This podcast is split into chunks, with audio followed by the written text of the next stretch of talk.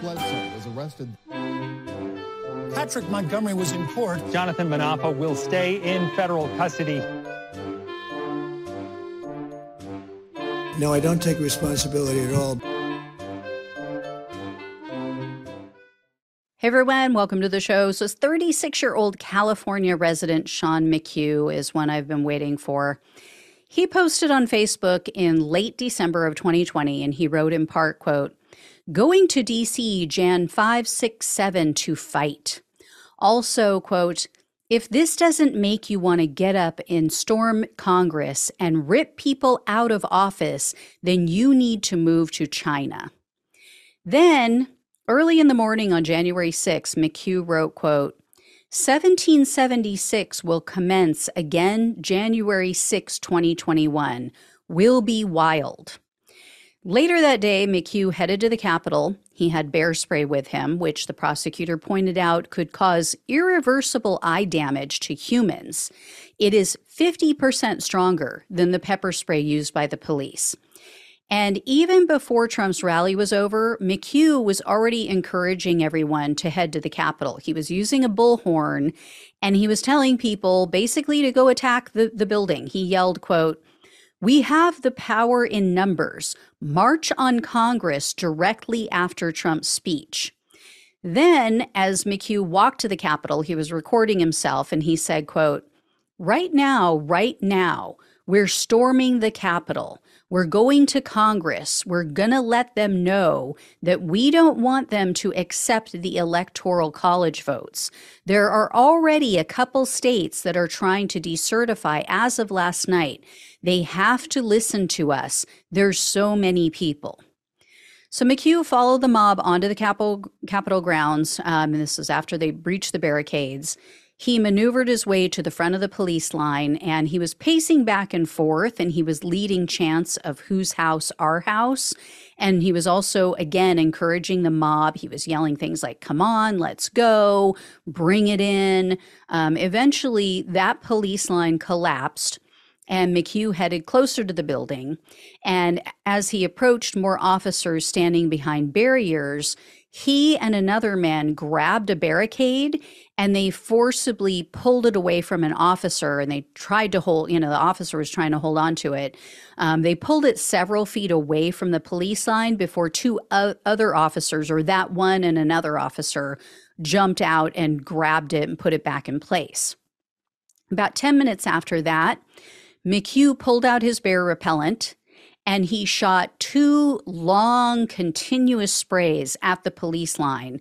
And they say he hit several officers and those officers were forced to leave. They had to go de- decontaminate due to the pain and they couldn't see. One of the officers was temporarily blinded by it. Um, so that helped to break the police line so that caused others in the mob to become more aggressive and push through. And then after that McHugh continued pacing back and forth in front of the police line, yelling through the bullhorn. Um, among other things, he called the police cowards. He accused them of protecting communists. And he said, quote, you know what's behind us? The Second Amendment. The Second Amendment is behind us. And these are my favorite comments made by McHugh um, because they're so hypocritical. He said, quote, you are protecting pedophiles, crooks, communists. You guys like protecting pedophiles? And quote, Nazis followed orders. The pedophile comments are very rich coming from this guy because he literally served time in prison for the statutory rape of a 14 year old girl, child, when he was 23 years old. And as for the Nazi comment, all I have to say is be There Will Be Wild. Yeah. Anyway, um, at one point, McHugh grabbed onto and tugged on another barricade. And then, sometime after that, McHugh took part in what was known or what's now become known as the billboard attack against the police. I've mentioned this, but it's been a while since I talked about it. Um, the, this was a Trump sign that they said was something like 10 to 15 feet wide. It stood several feet tall and it had these giant metal casters attached to the bottom of it. They said that the casters were the size of a man's head. So the mob picked this thing up, they carried it toward the police line, and then they used it like a battering ram. They rammed it into the police to try to break the police line. Well, McHugh assisted in shoving that big giant sign and those casters toward the police. So, following the Capitol attack, McHugh bragged about his actions online. In one post, he wrote in part, quote, I unloaded a whole can of bear spray on a line of cops. I got three of them down really, really good. Also, quote, we stormed them and we took Congress. And, quote, I was there at the front. So McHugh was arrested on May 27th of 2021, and in a superseding indictment, he was charged with assaulting officers, civil disorder, two counts of assaulting officers with a dangerous weapon, obstructing an official proceeding, entering restricted grounds with a dangerous weapon, disorderly conduct on restricted grounds with a dangerous weapon, physical violence on restricted grounds with a dangerous weapon, disorderly conduct on Capitol grounds, and physical violence on Capitol grounds. McHugh refused a plea deal. He opted for a stipulated bench trial, and he stipulated to a couple of crimes uh, assaulting officers with a dangerous weapon and obstructing an official proceeding. Well, in April of 2023, the judge found McHugh guilty on both of those counts. So he was looking at up to 20 years in prison, three years of probation, and 250,000 in fines. And this time, the prosecutor requested a pretty decent sentence. They asked for 10 years and three months behind bars. Also, three years of probation, 2000 in restitution, and a fine of 73,000, which that relates to the amount of money he's raised online. Um, I find it so ironic that these so called Save the Children, Q Trump supporters are sending their hard earned cash to a convicted sex abuser right? And once again, you know, we've got, I mean, them partaking in socialism, right? Crowdfunding their, their legal fees and to help them pay their bills. They're all socialists at heart. Um, you, you just can't make this shit up. And the statutory rape, by the way, was far from his only crime you guys need to get comfortable because this is definitely going to take a while. This is a very lengthy criminal history. In 2006, McHugh was convicted and sentenced to jail for possession of a stolen vehicle. Um, while he was on probation for that crime, in the same year, he was convicted and sentenced to jail for receiving stolen property and petty theft. In 2007, McHugh was convicted of obstructing or resisting a public officer, and he was sentenced to probation for that crime.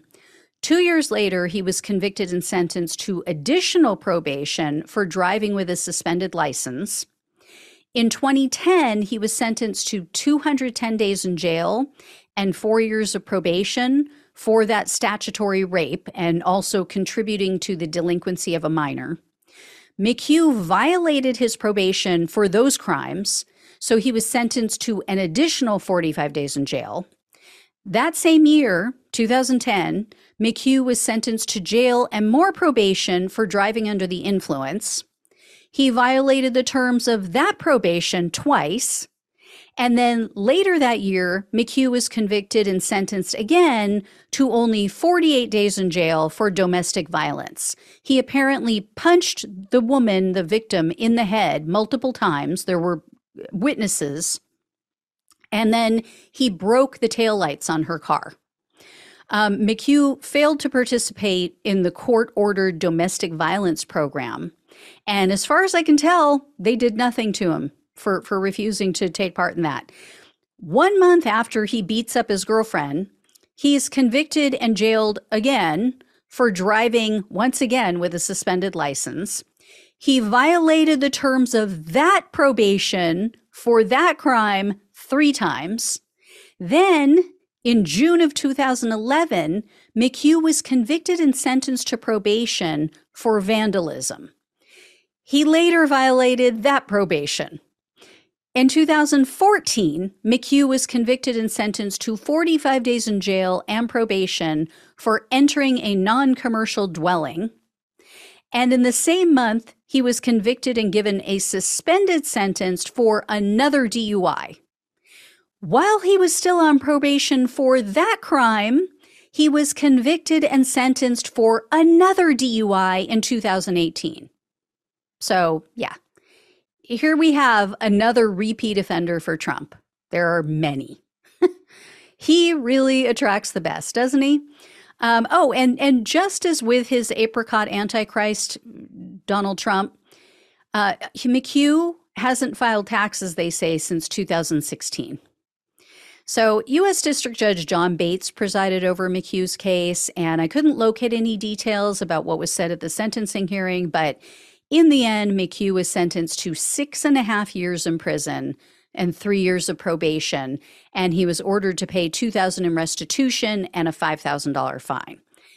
Given his criminal history, he absolutely deserved every bit of that 10 years. He has been given chance after chance for nearly two decades. He clearly has issues or he thinks that rules don't apply to him. Maybe maybe both. You know, whatever the case may be, I have no doubt we're going to be seeing and hearing about this guy again in the future. And not in a good way, not in a like, "Oh, did you hear Sean McHugh like cured cancer?" not in that kind of way. It's going to be more like, you know, should have locked his ass up for 20 years when we had the chance, that kind of way.